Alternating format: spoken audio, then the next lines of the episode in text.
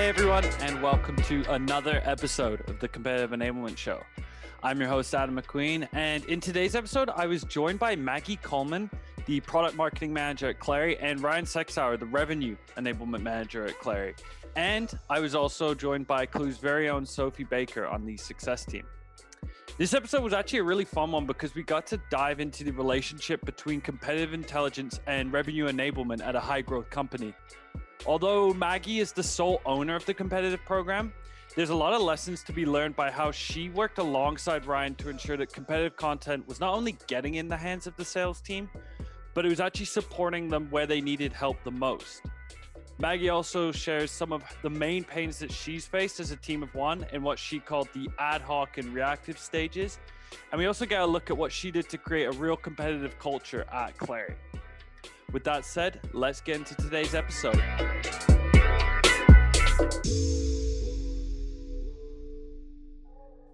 All right. Today we are doing our first ever episode with multiple guests. And I'm joined by two of our friends from Clari. We've got Maggie Kullman, who is the product marketing manager at Clari. And we're also joined by Ryan Sexauer, who is the company's revenue enablement manager. We're also joined by Klue's very own Sophie Baker, who's a lead on the customer success team. Thanks for joining me, everyone. Thanks for letting me sneak in here, Adam. I couldn't leave you out, Sophie. All right, we'll get into the partnership between competitive and revenue enablement shortly. But first off, Maggie, what were the biggest pains you were facing as a competitive team of one at this high growth company? Yeah, so competitive is one of a few different responsibilities I have at Clari. So a lot of the um, pain point was opportunity costs and like every extra minute I'm spending on competitive, I'm not spending on other strategic initiatives. And it was a lot of time spent trying to um, track down information about, you know, maybe ankle biter type competitors, um, and things would fall through the cracks really easily. We have a number of, um, you know, very direct competitors, but then we also have a lot of sort of auxiliary competitors that are in the space that maybe can copy one or two things that we do, but not the full product. And it was a lot of ad hoc requests around those smaller competitors that were taking up a lot of my time um, and just tracking down all of that information and trying to you know keep track of it all. There was no single source of truth um, really. We had a couple different you know docs going on and there was a number of different places you could find information. So really it came down to the amount of time it was taking um, just and not having a single source of truth for all of our competitive information. How, how did that kind of take a toll on in your role in terms of like being effective? Like you said there's like this is one of many things you're doing. Does it sort of I, I i'd sense if it was like that kind of not disorganized but it's all all over the place it'd be really hard to be effective in actually satisfying that part of your job right Yes, it was very hard to be effective in that I was trying to update multiple things. Sometimes I forgot a specific document where some things were, and I would get a lot of asks about it. So I'd have to, you know, go in and update things. Um, and I think really it was people didn't know where to go for the information because a lot of it did exist, um, but we would get a lot of requests um, made to me and others on the, you know, that work in the competitive team with me um, around what you know where things were asking questions that were we had clearly answered somewhere else. They just didn't know know where to go to find that information. And then ryan from from your end what did competitive content look like for for the end users like specifically salespeople? Yeah where do we begin? Uh, sprawl is a word that comes to mind. So you know before we came up with this solution that we ended up implementing uh, competitive information really just didn't have a centralized home for the end user. And that really just means that it was living in a bunch of kind of different siloed systems, right? So, uh, just to name a few, right? We had our content management system where we're storing a lot of you know internal and external assets. It's a good place to go look up battle cards that we had created. There was our messaging platform where people are constantly exchanging ideas, questions, thoughts, files, and that was just living there. Uh, and then, you know, beyond that, a lot of information was just living in other different wikis that we have internally um, in our file storage systems, and none of this is connected. And so it was just creating a lot of confusion for the end user. And that also begged the question of content integrity. What was up to date? And that's a question that we constantly were getting asked. And uh, even for ourselves, it, we didn't feel very confident giving answers there. Yeah, I think that can be one of from Sophie. I, I'm sure you can attest to this. That idea of that skepticism that comes in, especially from sales. Like again, I, I think I've said this a couple of times. Is one of the one of my first calls I had when I joined Klue was uh, the uh, someone was in charge of the competitive program said that sales are the best BS detectors in the company. They can sense mm-hmm. if something isn't passing the sniff test, and that that part where you're saying, I don't know if this content is first is going to work or if it's correct can be can make or break the program from the get go.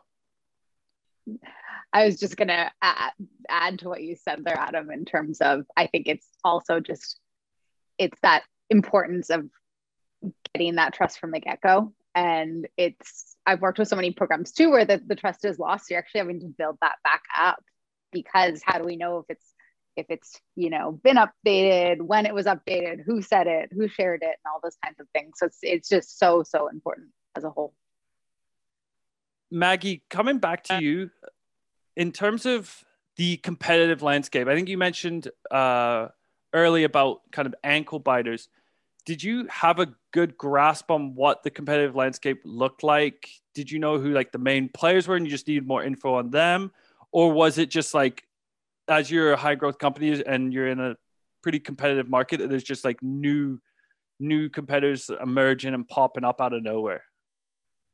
Yeah, I think we we had a list of you know competitors that existed out there, and they were you know we had differing amounts of information in you know Google Doc basically. Um, so one of the first things we did early on when I took over the program is we tiered the list.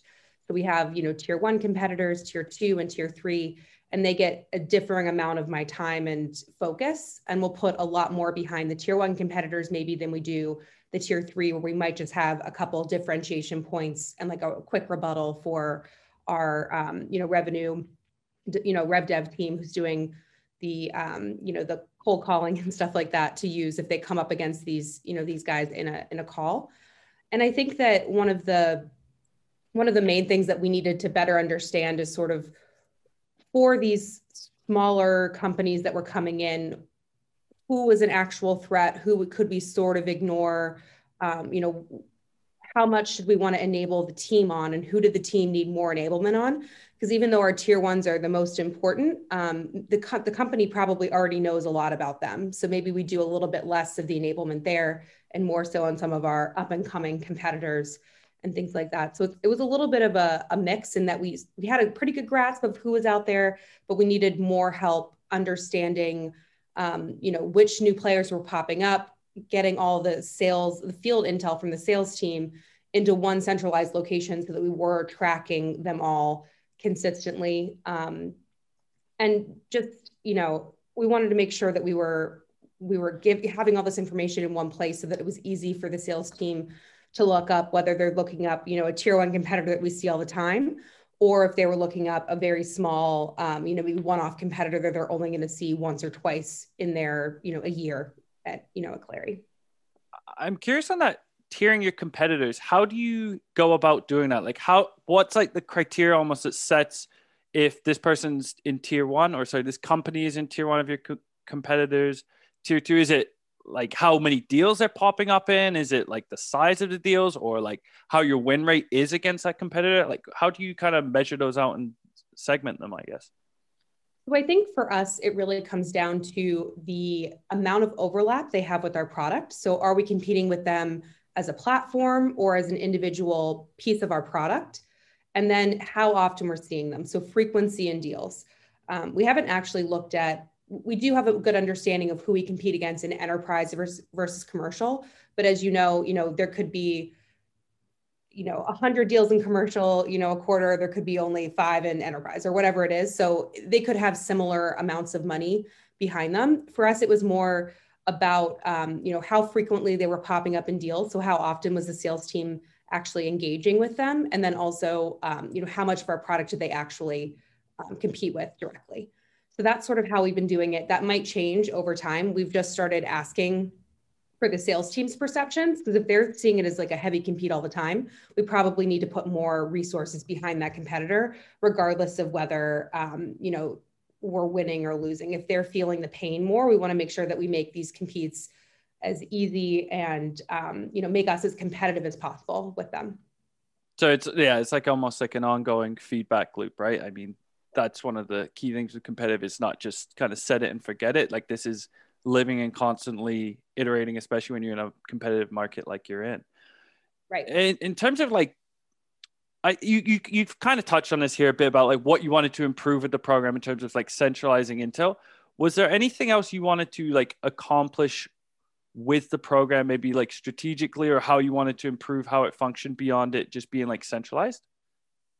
I think we were trying to move on the continuum from being reactive to more proactive is one of our main goals with the program.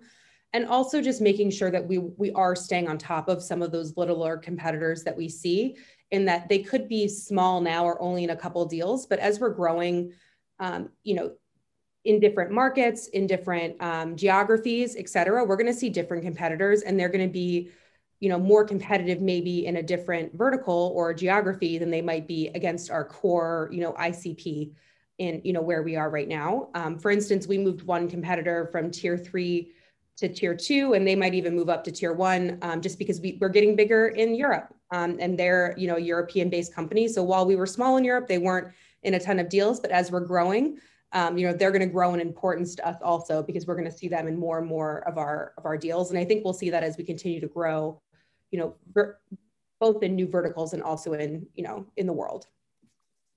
So that, that's interesting. You almost have like this a better pulse on kind of the broader market too, so that you can sense when something like like you mentioned there in like the EMEA market there that some someone's emerging actually becoming like a realistic threat, like you like you were saying before. I I, I want to ask you actually as well when you talked about reactive to proactive that that's really interesting to me. What what does that mean exactly in terms of being reactive? And now you mentioned that you're kind of getting to the point where you're able to shift towards proactive initiatives. What are those initiatives that that you're talking about? So I think previously we were really reliant because I just didn't have enough time on the team coming to me if they had any new competitors and things like that. And now we're able to see a little bit more easily, you know, who's coming into the space. Um, if someone has made a big, uh, you know, investment in a different part of their product, you know, if they've launched something new, being able to see that earlier on um, and sort of get a grasp of what they're doing allows us to more proactively provide the team with the information they need as opposed to waiting to them for them to come to us and be like what do you know about you know revenue operations in this you know at this company or something like that. So we're, we're able to really give them the information they need and provide them with some of the insights so that they're not they're not caught off guard you know in their sales calls basically.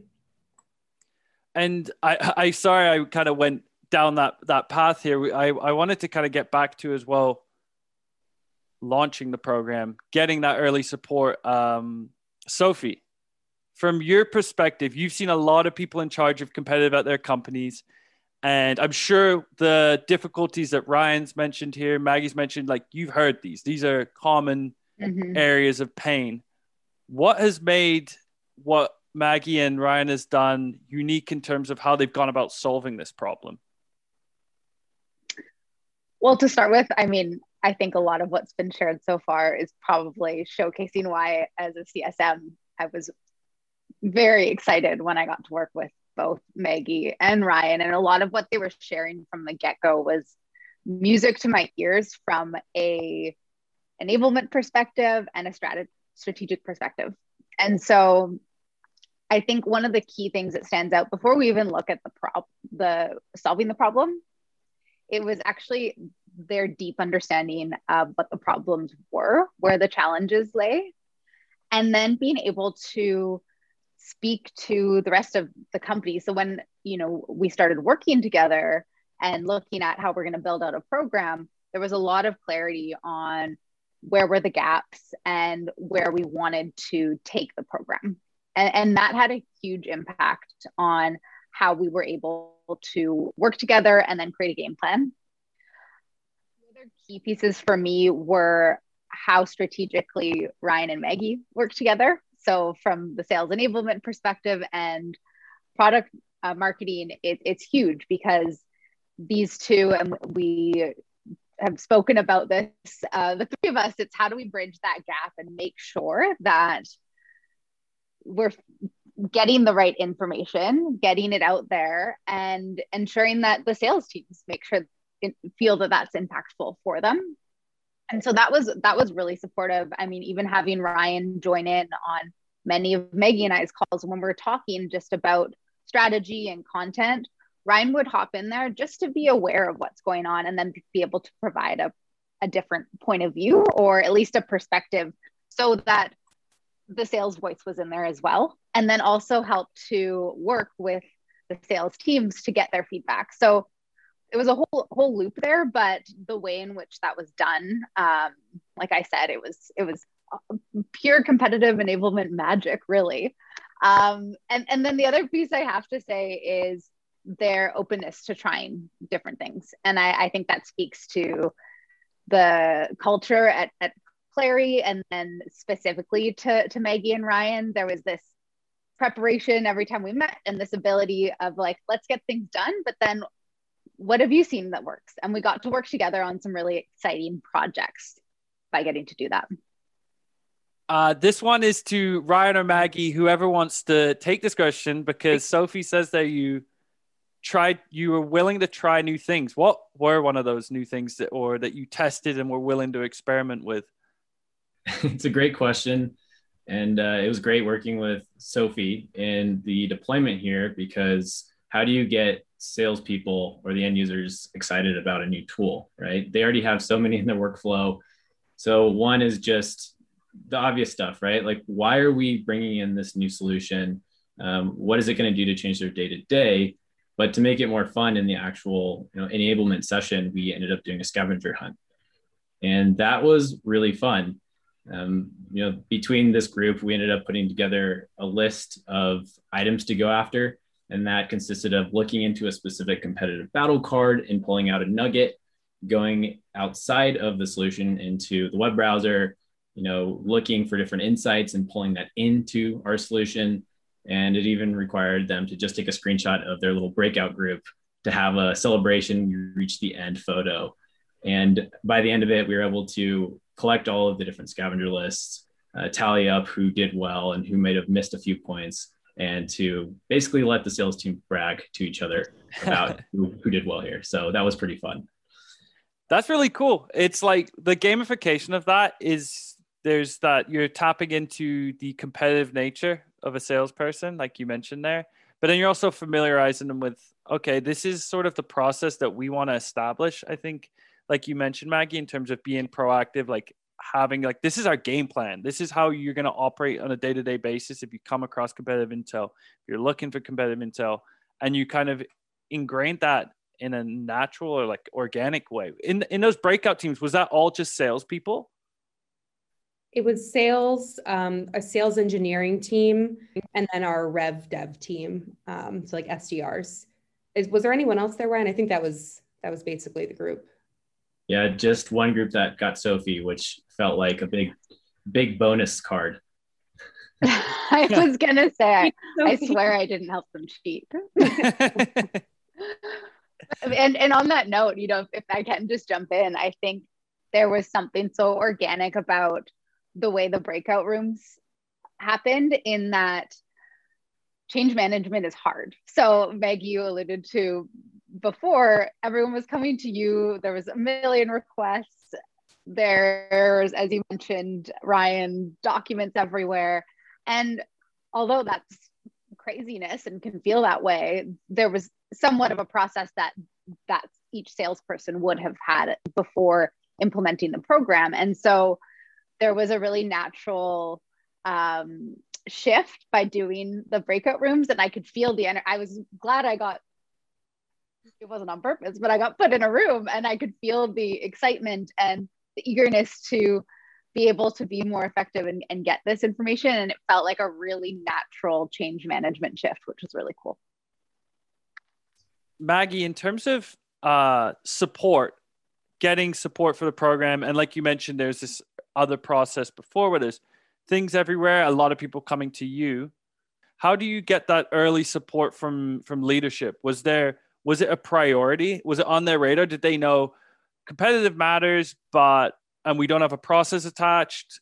Was it or was it like that they not that they didn't care, but they didn't realize how how important it was and it came to light? Like what did that look like?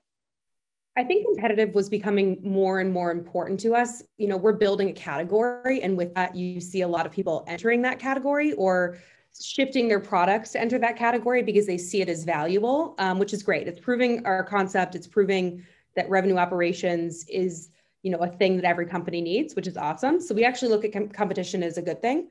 Um, but at the same time, it was becoming more and more of a um, time commitment for me and others in the company to spend time, you know, making sure that everything was up to date and that we had a good grasp on who our competitors were and what they were doing.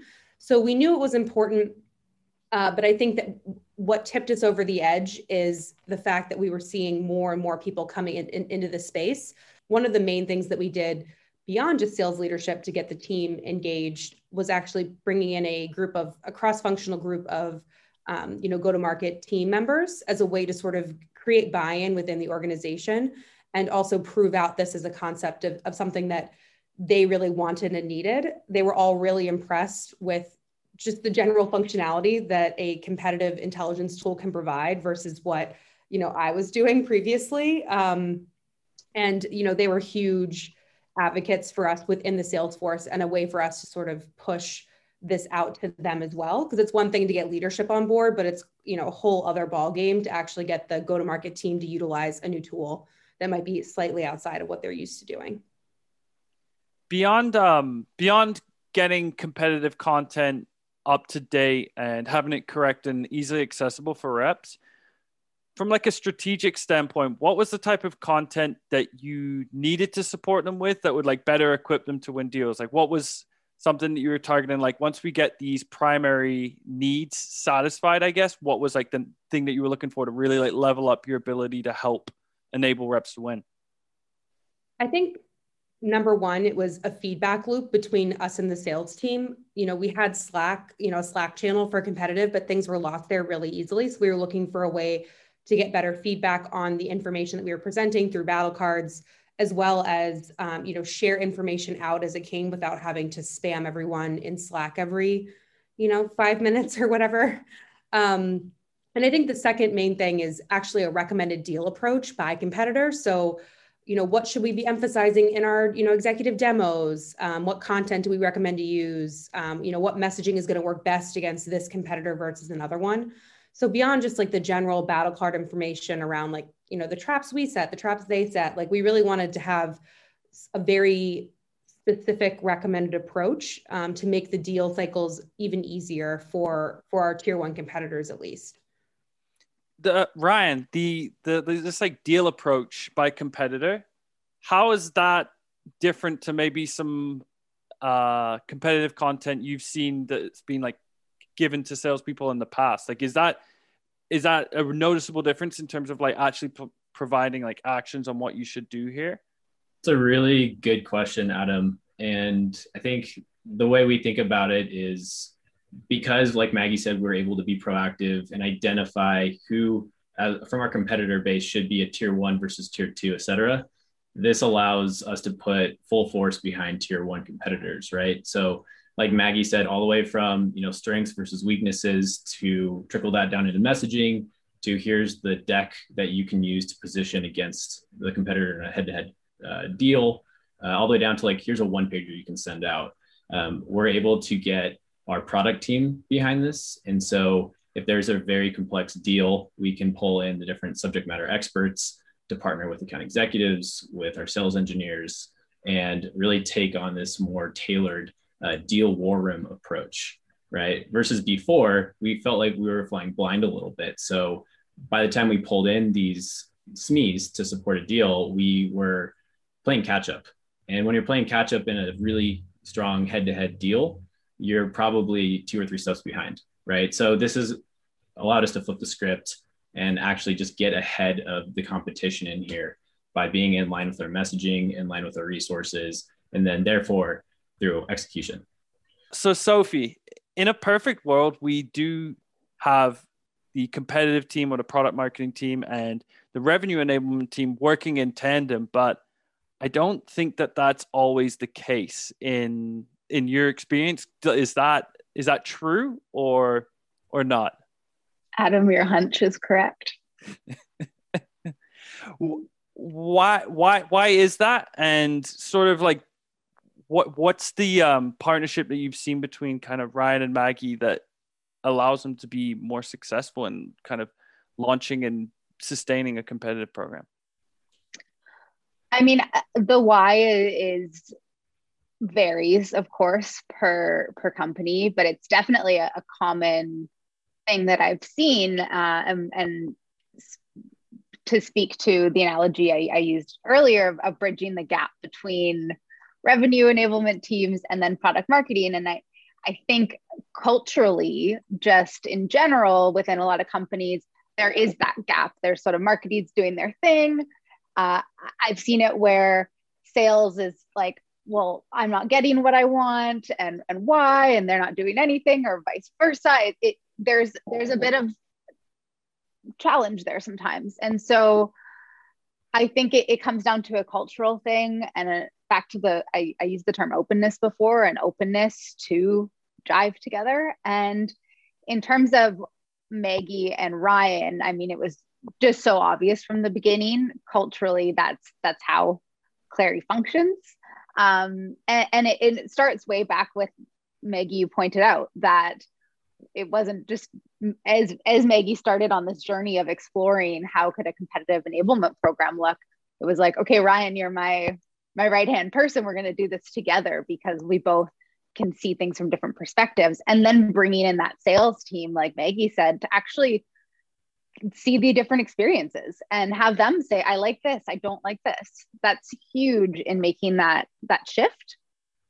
And then i think the the other piece um, is is then just having that constant communication. So i've seen it where we'll talk about having sales enablement or other folks from sales involved early and they, they join there's super exciting and then I, I i just work with someone like maggie for a couple months.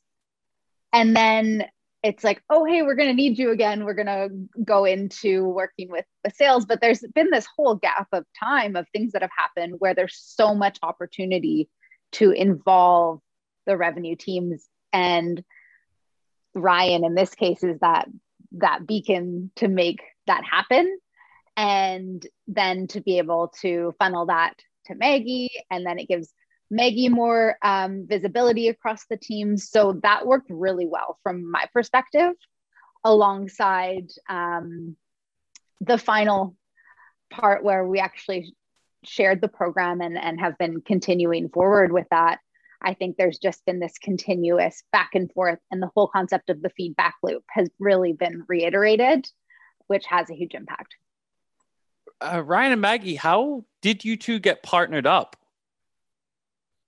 I actually can't remember how it happened. Maybe Ryan does. Um, Ryan has just been sort of my right hand man for all of the competitive things. Um, we have two amazing enablement, um, sales enablement team members, um, Ryan and Brent and um, they're both fantastic. And Ryan, I guess, um, just happened to be, you know, the one that got the competitive stuff, but he's been such a fantastic partner through all of this, whether it be, you know, figuring out how to bring a, a tool into this to help me make things a little easier, um, or just being a, you know, someone to bounce ideas off of about you know different parts of the program we're doing whether it be win loss interviews or um, you know deep dive sessions on some of our competitors. And he's just been a fantastic sounding board on you know how do we get this and make this the best it can be for the sales team so that they're paying attention and it's not just background noise um, but also in helping me you know figure out the best the best way to sort of manage and run this program as we're you know continuing to make it more and more um, mature. Just to jump in there. So, Ryan, it was really obvious and helpful to get your perspective on what's worked previously for rolling out a program and what hasn't. And often that piece gets missed. And there's so much knowledge from whether it be, you know, previous programs that have, have been sent out or new tools that have been put in place and being able to weigh the this worked this didn't. And then that allowed me to work with you and go okay well let's maybe tweak it this way. Or i could provide a recommendation and ryan or maggie would go mm, i don't think that would land as well here. Why don't we try this approach? And that synchronicity was really really valuable as well yeah, and I think bridging the gap you've mentioned, Sophie, is is like a common, common, like the most important part of a, a competitive program working. And and Ryan, in your case, was it in terms of bridging this gap? Was it has it always been like a like a priority for you to think about the competitors and when you're enabling your sales team? Like, has that always been kind of like your realm? Yeah. So looking back kind of before this whole transformation, competitive was, I don't know if afterthought's the right word, but it was definitely a highly requested topic that never got enough attention. And it would always be, like Maggie said, ad hoc. And it would come all the way up from the, you know, AVP level of sales down to specific reps. And so I think as Clari's scaled, we've you know really focused on strategic alignment across the different cross sections of the business. And we've taken it seriously right? So one of the reasons i think we got paired up initially is because um, our vp of product marketing who maggie reports to and our vp of growth that i report to um, had some sort of a shared strategic goal for the year which was to increase win rates and decrease the rate we're losing to specific competitors. Hence how we started forming like maggie said through the data our tier one, two, three. And this was the initiative that got us executive sponsorship. It was the what gave us ultimately budget down the road once we built a case for it. Right. And so I think that top down alignment is the key for us to actually dedicate time to make a difference here. Was there any skepticism from them in terms of like the content you were providing? So skepticism came in the form of, I again, I don't know what materials new or up to date. And so because there wasn't enough noise being made across the org around competitive intelligence, I don't think there was a reason for salespeople who can sniff out BS, like you mentioned, Adam, uh, to really trust this stuff. Until Maggie and I start, started to form our partnership, and we started doing these um, monthly or almost by month, well, maybe a couple of month these enablement sessions around our tier one competitors. And this was us just, you know, doing good old fashioned market research, leaning on our experts, leaning on reps who have won versus lost, and putting together this framework to roll out enablement across the board on tier one. And once we got that program rolling and we gave the org heads up that we're doing it and we got some excitement around it and reps were involved in the process, that's where we got a ton of momentum which eventually allowed the phase two, which was to adopt software to help us scale this program out. Okay, that's really interesting. That like those like uh, what did you say? You said monthly sessions that you were doing for enablement on these tier one competitors. Yeah, so about once a month we would theme the month to the competitor. So we even had posters of us versus them all the way down to you know our guest stars who are basically our sales reps sales engineers people like that to jump on board. And we would just crank these out month after month after month. Maggie what what did these look like? Like this this sounds really really interesting in terms of getting the sales the again in that initial support beyond just having the program. Like this really kind of seems unique in terms of presenting the competition to your reps yeah, I think the number one thing they all had was a, a theme song to start them off. Uh, that was very important. Um, a lot of Rocky soundtrack, I think. But um, you know, honestly, they were just taking a subject matter expert within the field. A lot. We have one for one or two for each of our tier one and even some of our tier two competitors, um, and working with them on figuring out what we wanted to present. A lot of times, it was a general company overview, um, and then a little bit of a deep dive into the product of the competitor so that they just had a good idea of where they might they might differ from us and where they might have um, you know product that was attempting to do the same thing. I will not say that they did the same thing.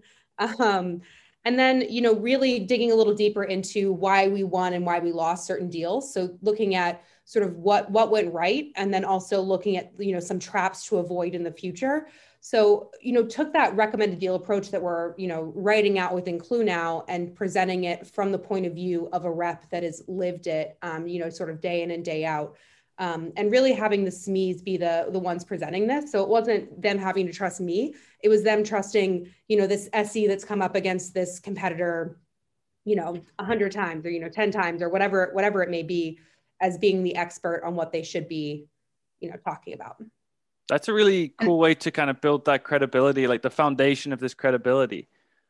One of the last questions I have as well, because this this like relationship between revenue enablement and and competitive is is unique how well yours is is functioning where does the role sort of begin and end when it comes to training and enabling reps against competitors like what where where do you where does your expertise or like your roles lie on this maggie and where do yours ryan because i think that's something that people are really curious about so I'd say, you know, my role is as a general expert. You know, I know probably the most about all of our competitors overall, but we also have individual experts, you know, SMEs as we call them, for each individual tier one and maybe tier two competitor. So they're digging much deeper. They probably know a lot more of, you know, about the product and, you know, whether individual features or functions, um, you know, what each competitor has in terms of the features and functions whereas I'm much more focused on the value we're providing and where we differentiate in terms of that value. Um, and that's sort of what I'm I'm ma- mainly focused on. You know, Ryan is, you know, I'll let him talk about what he does, but he is a great partner in helping me package that up as a way to, you know, get it out to the sales team. Exactly. And in that partnership, I think where Maggie and I really do bridge that gap is when we sit down in a room together we look at what our targets are around the competitive intelligence program and then we start to build out the framework right? And the more solid the framework is the more strategic and dangerous we can become with our program. And that includes working backwards right? So what's that objective for let's just say like an enablement rollout? And who's the key player involved all the way from sponsorship down to the SMEs down to me and maggie right? Kind of uh, herding the cats so to speak. And i think um, once we put this like the tent poles in place and give it shape um, that's when maggie and i are able to kind of go offline and do our work in parallel.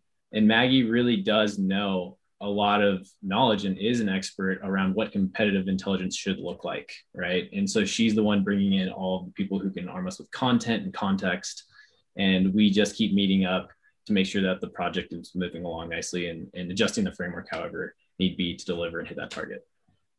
That's awesome. Are you both then like accountable to the targets for the competitive program?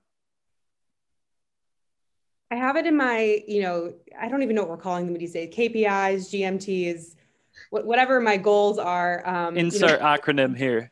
Yes, exactly. Um, I don't, I don't, I'm not responsible for the win rate necessarily, um, but that is something that we do track. Um, but I'm not sort of measured on that. Mine is a little bit more like are we getting the information out there is it being used et cetera um, because so much goes into winning and losing a deal that it's you know be hard for them to be like you're not getting a bonus because you didn't win you know x number of um, but yeah we do we do track a lot of metrics and um, they're included in my my goals every year and if yeah. i could quickly add a little a little bit of color just from an outsider's perspective on everything that was just shared and it, it's it all makes sense when you hear it from these different perspectives and one of the things i have to say is i have not met two people who are busier and juggling so many things. And and one of the key things um, when maggie and i first connected and we had leadership on that call and we were discussing it and going maggie we need like a hundred Maggies really to get like it's beyond what what Maggie was accomplishing. And what I think is so unique and impressive in this scenario and as you were describing even having those focus groups um, prior to even getting this full program rolled out and just involving this SMEs what it allowed you to do by recognizing hey this may sort of be a, a sort of side of the desk type role at the moment but it's it's getting much bigger than that and by talking about the fact that the one of the things we've we've sort of looked at as a team and and I, I think has been a, a core focus is, is efficiencies as well. So it's how do we make sure Maggie and Ryan can be much more efficient, feel more efficient, uh, which is very important. And then in that, be really strategic and then creating and supporting, creating content and then supporting sales from the right perspective with a strategy behind it that starts with also ensuring there's efficiencies for for Maggie, for example, who's got a million things on the go. And I know that was a, a big thing we talked about in the beginning was how do we make sure this this flushes out in a way that's supportive for sales, bridges the gap, and then you know we don't need a hundred Maggies because that that would be lovely, but we um she can t- just stick to to being one person and, then that's nice. So so my takeaway is the more Maggies, the merrier. Ryan yeah, the more Maggies. he hears me a lot. He already thinks that there's a lot of Maggie going. uh, never enough. Never enough. All right. That was great. Uh, I'm sure our listeners are really going to appreciate this. And I appreciate you all taking the time today. This is our first ever multi person podcast. I don't think we stepped on each other's toes too much we'll see it after editing. yeah. But yeah, thank you. When you're editing, you're like, oh wow, this is terrible. Actually, we're never doing that. Yeah. Why did Sophie not stop talking? oh, that's a future Adam problem. Thank you everyone for your time, and we'll catch everyone next week. All right, sounds good. Pleasure. Bye. Thank you.